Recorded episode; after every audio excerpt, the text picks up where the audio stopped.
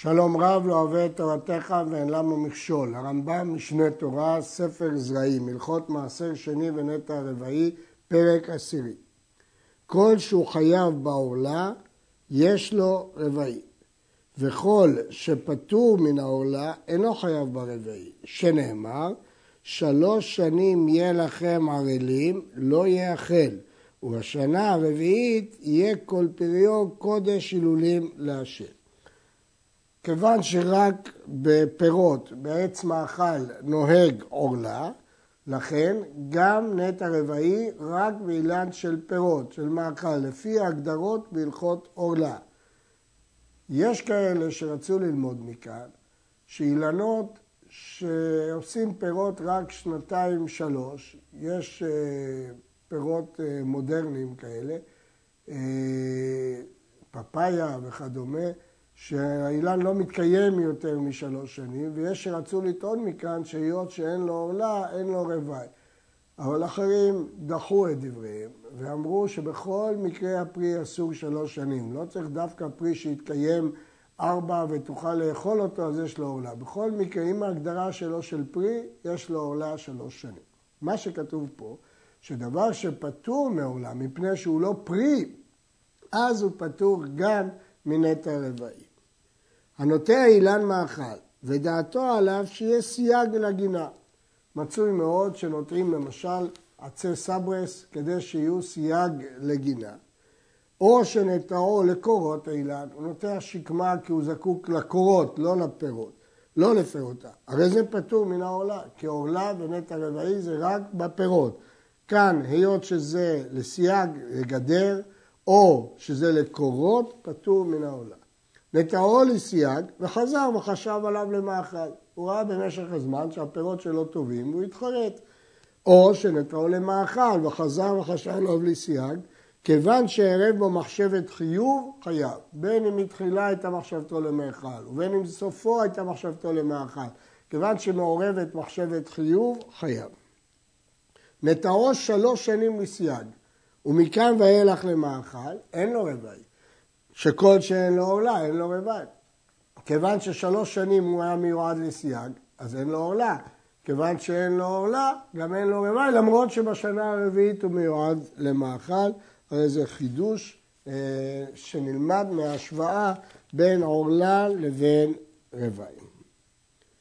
נטע אילן וחשב שיהיה הצד הפנימי שלו למאכל והחיצון לסייג. או שיהיה הצד התחתון למאכל והעליון לסייג. זה שחשב עליו למאכל, חייב בעולה. וזה שחשב עליו לסייג או לעצים, פטור. אפילו בתוך אילן אחד. אם חלק מהאילן מיועד לסייג וחלק מהאילן מיועד למאכל, החלק שמיועד לסייג אין לו עורלה, והחלק שמיועד למאכל יש לו עורלה. יש חולקים ואומרים שכיוון שיש בו תערובת, הרי הכל חייב בעורלה. זאת דעת הרש משאנץ, אבל השולחן ערוך פוסק כמו הרמב"ם, שהחלק שמיועד לסייג אין לו עולה והחלק שמיועד למאכל יש לו עולה. הצלף חייב בעורלה, האביונות, האביונות בלבד, אבל הקפריסין מותרות. פרי הצלף יש לו גם אביונות שהם פירות וגם קפריסין שהם ענפים צעירים ועלים שלפעמים אוכלים אותם. אבל מה שנקרא פרי של צלף הוא דווקא האביונות הם הפרי של הצלף ורק הם חייבים בנטע רווי ובעורלה. אבל שאר הדברים אינם חייבים לא בנטע אה, רווי ולא בעורלה. מהו הצלף? זהו פרי אה, צמח צלף קוצני, הוא שיח רב-שנתי קוצני, שהאביונות שלהם נראים כמו ענבים מאורחות, כובשים אותם בחומץ או במלח והם ראויים אה, לאכילה. אבל קפריסין ותמרות הם ענפים ועלים וירק שהם לא דין של פרי. הנוטע לרבים בתוך שדהו חייב בעורלה. שנאמר ונטעתם אפילו לרבים. במה דברים אמורים בארץ ישראל, אבל בחוץ על הארץ פטור. אדם שנטע לרבים, הוא לא הפקיר, הוא אמר שנותן את זה לרבים, הפקר זה שכל אחד יכול לזכות בו, אבל פה הוא מקנה אותו לרבים. בתוך שדהו חייב בעורלה, שנאמר ונטעתם אפילו לרבים. באמת דברים אמורים בארץ ישראל, אבל בחוץ לארץ פטור, זה מחלוקת בגמרא, וההלכה שלנו שכל מקל בארץ, הלכה כמותו בחוץ לארץ. לכן לגבי חוץ לארץ פוסקים כמו המקל, לגבי הארץ פוסקים כמו המחמיר. ונטעתם לכם מרבים אפילו לרבים. יש להדגיש שהרמב"ם מדבר דווקא בתוך שדהו, אבל ברשות הרבים הוא פטור כפי שנראה בהלכה הבאה. הנוטע ברשות הרבים והנוטע בספינה והעולה מאליו ברשות היחיד והנוכרי שנטע בין לישראל בין לעצמו והגזלן שנטע חייבים בעורלה וברווי. הנוטע ברשות הרבים הכוונה שהוא נטע בגזלה ודעתו לאכול את הפירות אבל אם הוא נטע לצורך הרבים ברשות הרבים הוא פטור אבל אם הוא נטע לצורכו, הוא חייב. והנוטע בספינה גם כן חייב, אפילו שהיא לא נקובה. והרמב"ם לא חילק פה בין ספינה, בין גוששת לאינה גוששת. אם היא צמודה לאדמה או לא, והוא לא חילק בין ספינה של עץ לבין ספינה של חרס. והוא לא חילק אם צריך נקיבה או לא צריך נקיבה. בכל מקרה הרמב"ם כתב שחייב בעולה, והסיבה היא כי השורשים של האילן הם חזקים והם נוקבים. יש אומרים שאם זו ספינה של מתכת, בכל מקרה בלי נקב פטור. והעולה מאליו ברשות היחיד, אילן שעלה מאליו ברשות היחיד חייב בעולה, אבל ברשות הרבים פטור, כי זה מפריע לרבים והוא עומד להיעקר, ולכן אם זה ברשות הרבים זה עתיד להיעקר ופטור. והנוכרי שנטע בין לישראל, בין לעצמו, אפילו גוי שנטע לעצמו חייב בעורלה. הטעם הוא, כתוב ונטעתם, אומר תורת כהנים, כל עץ אפילו גוי שנטע. לא רק למאן דאמר שאין קניין לגוי בארץ ישראל להפקיע, שככה הלכה, אפילו לפי מי שאומר יש להפקיע בתרומות ומעשרות, לעניין עורלה הוא מודה שחייב בעורלה וברווי. העולה מאליו במקום חורשים, בחורשות, כלומר ביער, פטור, מכיוון שאין דרך לטעת שם למאכל, המרחק הוא גדול עד שמגיעים לשם ואף אחד לא יכתוב פירות. אפילו הנוטע במקום שאינו יישוב פטור, והוא שלא יהיה עושה כדי טיפול שמטפל בפירותיו עד שמביאיו ליישוב. אבל אם היה עושה כדי טיפולו, חייב בעולה. אם האילן מניב כמות גדולה של פירות ששווה לו להוציא אותם ולהוביל אותם לעיר, אז סימן שהוא נטע את זה על דעת הפירות. אבל אם הוא עושה מעט פירות ביער, לא שווה לו להביא את זה לעיר, לכתוב ולהוביל, זה הוצאות מרובות, ולכן בוודאי שהוא לא נטע את זה לשם הפירות. הנוטע למצווה, כגון שנטע אתרוג ללולב, הוא נטע אתרוג כדי לקיים בו מצוות ארבעה מינים, לולב הכוונה פה ארבעת המינים, והוא נטע אתרוג לצורך זה, או זית למנורה, חייב בעורלה. למרות שהוא נטע את זה לצורך מצווה, סוף סוף הוא משתמש בפירות עצמם. כיוון שהוא משתמש בפירות עצמם, חייב בעולה. הקדיש ואחר כך נטע, פטור מהעולה. אם לפני שהוא נטע הוא הקדיש, הקדש פטור מהעולה, כי כתוב יהיה לכם ערלים. רק הפירות שמיועדים לכם, לא של הקדש. נטע ואחר כך הקדיש, חייב בעולה. כי כשהוא נטע, הייתה לו מחשבת חיוב, אז מחשבת החיוב מעורבת בפטור של ההקדש, ולכן במקרה הזה חייב בעורלה. מכיוון שכשהוא נטע, הוא נטע את זה על דעת פירות, הוא לא נטע את זה על דעת אה, הקדש, רק אחר כך הוא החליט להקדיש. אז כבר התחייב האילן בשעת נטיעה בעורלה, והוא לא פקע יותר. הנוטע בעציץ שאינו נקוב, חייב בעולה, אף על פי שאינו כארץ לזרעים, הרי הוא כארץ לאילנות. לעניין דיני זרעים יש הבדל אם העציץ נקוב או לא נקוב, אבל לעניין אילנות, אפילו שהוא לא נקוב, דינו כאילן. הטעם של הדבר, מסבירים המפרשים, מפי הירושלמי, שהשורשים מפעפעים אותו. באילן מערכת השורשים היא חזקה והם עשויים לשבור את העציץ שעשוי עץ או חרץ ולבקוע אותו ולהתחבר לאדמה. אבל אם העציץ עשוי ממתכת או מחומר שלא נבקע, ייתכן שפה הרמב"ם יודע כי סברת הירושלמי לא שייכת פה. אמנם הרמב"ם בפירוש לא חילק. ואילן שנטעו בתוך הבית חייב בעורלה. אילן שנטע אותו בתוך בית, לא בשדה, חייב בעורלה. אם יש גג על גביו או מחיצות של גבי הלכות מעשרות, אמרנו שפטור ודנו שם לגבי חממה, אם דינו כבית או לא, אבל לעניין עורלה כתוב כי תבואו אל הארץ ונטעתם. גם בתוך הבית זה נקרא ארץ. זה שנטרו גויים עד שלא באו אבותינו לארץ, פטור, כי עוד לא חי, חל בכלל חיוב עורלה. אבל משבאו לארץ, אף מה שנטרו גויים חייב. שנאמר וכי תבואו אל הארץ ונטעתם, משעת ביאה. אפילו שעוד לא ירשו, כבשו וחילקו, אלא הגיעו לארץ, כבר חייבים בעורלה אפילו מה שאיתה הגוי. וגוי שהרכיב אילן מאכל על גבי אילן סרק, חייב בעורלה. אין הכוונה דווקא גוי. כל מי שירכיב אילן מאכל על גבי אילן סרק, חייב בעורלה, כי גם בהרכבה נוהג עורלה, ומונים את שנות העורלה מזמן נטיעת הסרק. משם מונים את העורלה. יש להעיר שמה שהרמב"ם נקט פה גוי זה לאו דווקא, רק הוא לא רצה להגיד שיהודי עשה עבירה להרכיב, למרות שגם לגוי אסור להרכיב.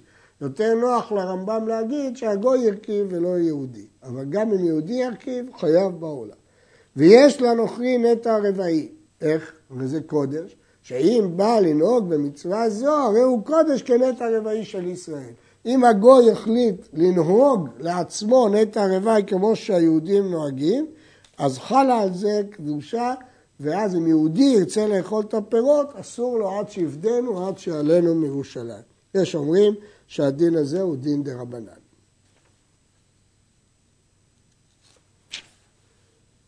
אחד הנוטע גרעינה או איחור מן האילן, או שעקר את כל האילן ממקום ונטעו במקום אחר, הרי זה חייב בעולה ומונה משעת נטיעתו.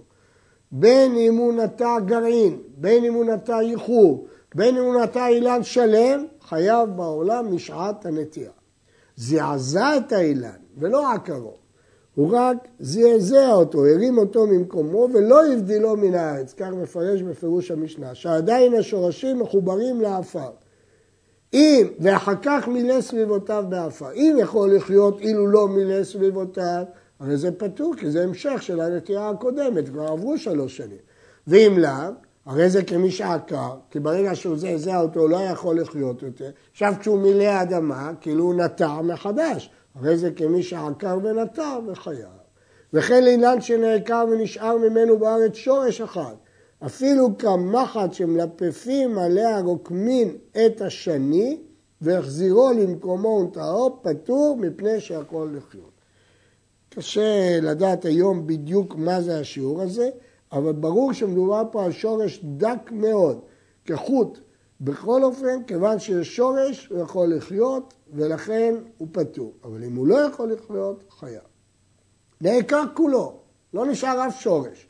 ונקרא הסלע ששורשיו בא עמו, אבל הוא עקר אותו עם גוש עפר שהשורשים שם.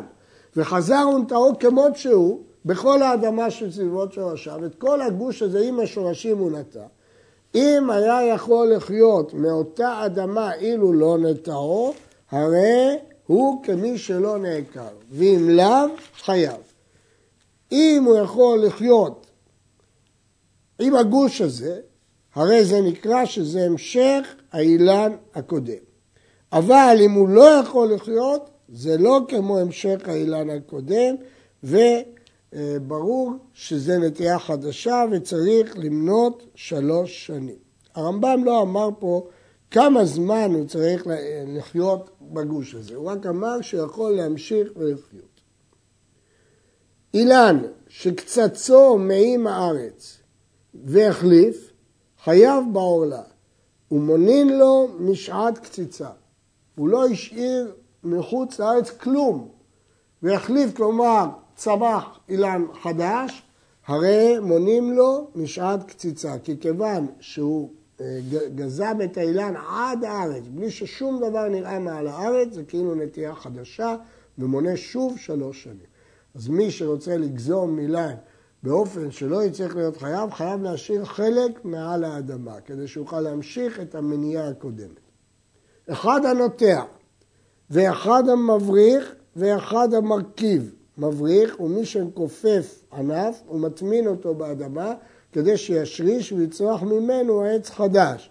הוא יקבל את המזון שלו בהתחלה מהעץ המקורי, וכשיגדל הוא ינותק ממנו. זאת נקראת אה, הברחה, מלשון ברך, והרכבה זה מה שדיברנו קודם, חייב. במה דברים אמורים בשחתך בד אחד מן האילן וברכו בארץ, או הרכיבו באילן אחר. אבל אם מתח בד אחד מן האילן הזקן, והבריחו בארץ או הרכיבו באילן אחר, ועיקר הבד מעורה באילן הזקן, הרי זה פתור. כן הרמב"ם מחלק פה בין שני המקרים. במקרה הראשון הוא לא מחובר. אז, כיוון שזה לא מחובר, מונים משעת ההרכבה או משעת ההברחה. כמובן, מדובר כשהוא הרכיב באילן אחר שגם הוא ילדה, גם הוא צעיר. אבל אם הוא הרכיב על אילן זקן, יש אומרים שזה בטל לאילן, ואין בו משום עורלה. אבל אם הוא עדיין מחובר והרכיב אותו לארץ, הרי זה כאילו המשך של האילן הזקן, וזה פתור. גדל זה הילד שהבריך, ועשה פירות, ואחר כך נפסק עיקרו שהיה מעורה באילן הזקן, מונה משעה שנפסק. כי ברגע שהוא נפסק, הוא כבר לא תלוי באילן הזקן, הוא אילן עצמאי, מהרגע הזה צריך למנות לו שלוש שנים. ואותם הפירות, הפירות שנמצאים על האילן מותרים, יש גדלו בהיתר, הם גדלו כשהאילן הצעיר היה מחובר לאילן הזקן, אז הם לא פירות העולם. ואם היא ניחם אחר שנפסק העיקר עד שהוסיפו במאתיים, הרי אלו אסורים, כי יש פה תערובת של האיסור עם ההיתר, ולכן הם אסורים. כי מעורבים פה פירות שגדלו באילן הזקן, מכוח האילן הזקן, עם פירות שגדלו מכוח האילן הצעיר, וכיוון שהם מעורבים, אם הוסיף ב-200, העורלה דינה שהיא בטלה באחד ב-200, אז אם הם הוסיפו באחד ב-200, הרי אלו אסורים. ילדה שסיבכה בזקנה, והיו פירות בילדה, אפילו הוסיפו 200, הרי אלו הפירות של הילדה אסורים. שאין גידולי היתר מעלים את העיקר האסור. מה מדובר פה? אילן שהוא אילן צעיר והוא התערב, הסתבך באילן זקן, אומר הרמב"ם, אם היו פירות באילן הצעיר, אפילו הוסיפו 200, אז לכאורה עכשיו הפירות של האילן הצעיר שהם עורלה בטלים ב-200, לא, כי גידולי היתר לא יכולים להעלות את האיסור עצמו. זאת בעיה בגמרא, ואנחנו מחמירים שהגידולים לא יכולים להעלות את האיסור עצמו. כיוון שהגידולים זה התוספת, לא יכולים להעלות את עיקר האילן. לא יכולים לבקר את, לוותר את עיקר הפירות. אילן שהבריך ממנו בד לארץ, ואחר כך נעקר האילן כולו, והרי הוא חיה מן הבד שהוברח לארץ. עכשיו הזקנה חיה מהצעירה. נעשה אותו אילן, הזקן, כאילו אתה ניתן וחייב בעולם. מכיוון שהוא כבר נעקר, אז הוא לבדו לא יכול לחיות. כל החיות שלו עכשיו זה מהנטייה הצעירה, אז זה כאילו נטייה חדשה. הוא מונה לאילן ולמה שצמח מן הברכה משעה שנעקר. הרי שהבריך בד בארץ וצמח, והבריך בד אחר ממה שצמח בארץ וצמח. חזר והבריך מן השלישי.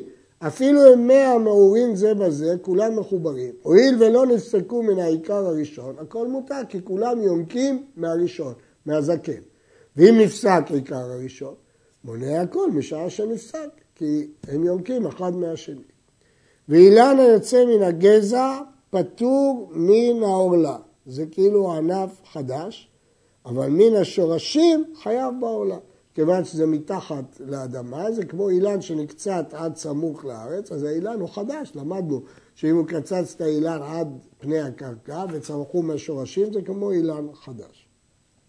ילדה, פחות מטפח, מין גפן צעירה כזאת שאף פעם לא גדלה יותר מטפח, חייבת בעורלה כל שנותיה, אף פעם היא לא מותרת, מפני שהיא נראית כנטייה בת שנתה. כל מי שמסתכל על זה, זה נראה כאילו אילן צעיר, ויבואו לטעות, תחשבו שאוכלים פירות של אורלה. במה דברים אמורים? בנטייה אחת, או שתיים כנגד שתיים ואחת יוצאה זנב. אבל אם היה הכרם כולו פחות מטפח, לזה יש לו קול, ומונים לו כדרך שמונים לשאר האילנות. כשזה רק נטייה אחת, או כשזה כרם קטן, שתיים כנגד שתיים ואחת יוצאה זנב, אז חושבים שזה כרם של עורלה. אבל אם רואים כרם גדול שכולו אה, נמוך, פחות מטפח, כולם מבינים שזה כרם מיוחד, יוצא קול, שהוא הרבה שנים ככה צומח, ואז אין חשש מדין מראית העין. נותני, נוטעים ייחוג של עורלה. מותר לקחת ענף צעיר מעץ עורלה ולשתול אותו. כי איסורי הנאה של עורלה זה רק על הפרי, והרלתם עורלתו את פריו. ופירות, ואין נוטעים אגוז של עורלה, מפני שהוא פרי. כיוון שהאגוז של העורלה הוא פרי, אם אתה תיטע אותו, הרי אתה נהנה ממנו, ופירות עורלה אסורים בהנאה. ופירות עורלה אסורים בהניה, כמו שביארנו בהלכות איסורי מאכלות. ואם עבר ונטע אגוז של עורלה, הרי הצומח מותר כשאר האילנות. מדוע? מכיוון שלפי דעת הרמב"ם, זה וזה גורם מותר. וכאן יש שני גורמים לצמיחה.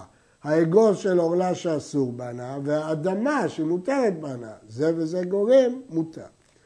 וכן אין מרכיבים כפניות של עורלה, אשכול תמרים בתחילת הצמיחה שלו, בדקלים, פני שכפניות כפרית. עבר והרכיב מותר, שכל דבר שיש לו שני גורמים, אחד אסור ואחד מותר, הרי זה הנגרם משניהם מותר, זה וזה גורם מותר. לפיכך, הצומח מפירות עורלה מותר, שהרי גרם לו לצמוח, מה גרם לו לצמוח? שני דברים, הפרי האסור והארץ המותרת. אז יש גורם של איסור, גורם של היתר. כיוון שיש גורם של איסור וגורם של היתר, לכן זה מותר. עד כאן.